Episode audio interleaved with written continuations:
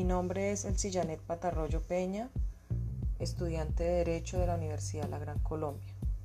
Voy a realizar un podcast acerca de la película Troya.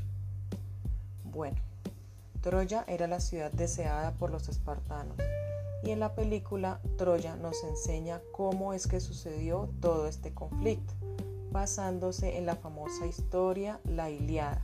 Se decía que París era muy enamoradizo y daba todo por las mujeres, pero al encontrar a Helena esto cambió todo y quedó perdidamente enamorado, al grado de que la convenció de que se escapara con él a su ciudad que era Troya.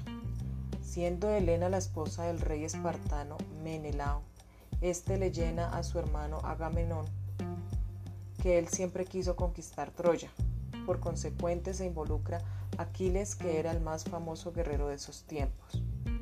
Esto desata toda una guerra que no solo se trata de amor de París a Helena, sino también del orgullo de Menelao al quedar en ridículo por el robo de su esposa, la ambición de Agamenón al querer conquistar Troya y el deseo de Aquiles por ser grande, famoso y recordado durante los años, y todo el pueblo troyano que se ve afectado por la estadía de Helena en la ciudad.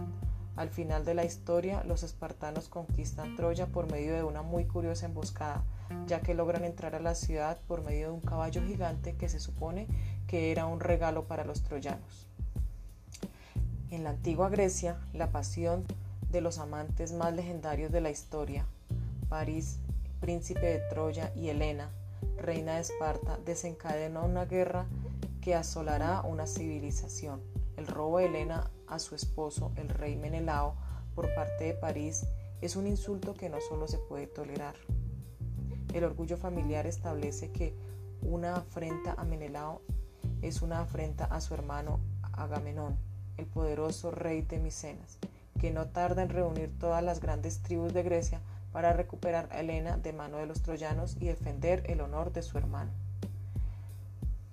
La verdad es que la lucha por el honor por parte de Agamenón está corrompida por su incontenible codicia. Necesita el control de Troya y para asegurarse la supremacía de su ya vasto imperio, la ciudad amurallada bajo el mundo del rey Príamo y defendida por el poderoso príncipe Héctor, es una fortaleza en la que ningún ejército ha sido capaz de penetrar, solo un hombre que erige en la clase para la victoria o la derrota de Troya.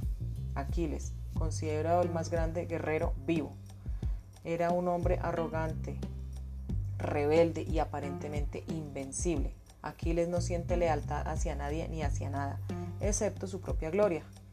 Es su insaciable ansia de fama eterna lo que lo lleva a atacar las puertas de Troya bajo el estandarte de Agamenón, pero será el amor que finalmente decida su destino. Dos mundos irán a la guerra por el honor y el poder. Miles de hombres morirán en su lucha por alcanzar la gloria, y por amor una nación quedará reducida a cenizas. De este relato mitológico de Troya nos ha quedado la expresión el caballo de Troya, como una forma de expresar la argucia o engaño de una persona hacia su enemigo. Es decir, es el disimulo o la estratagema para conseguir un beneficio a través de la mentira. Muchas gracias.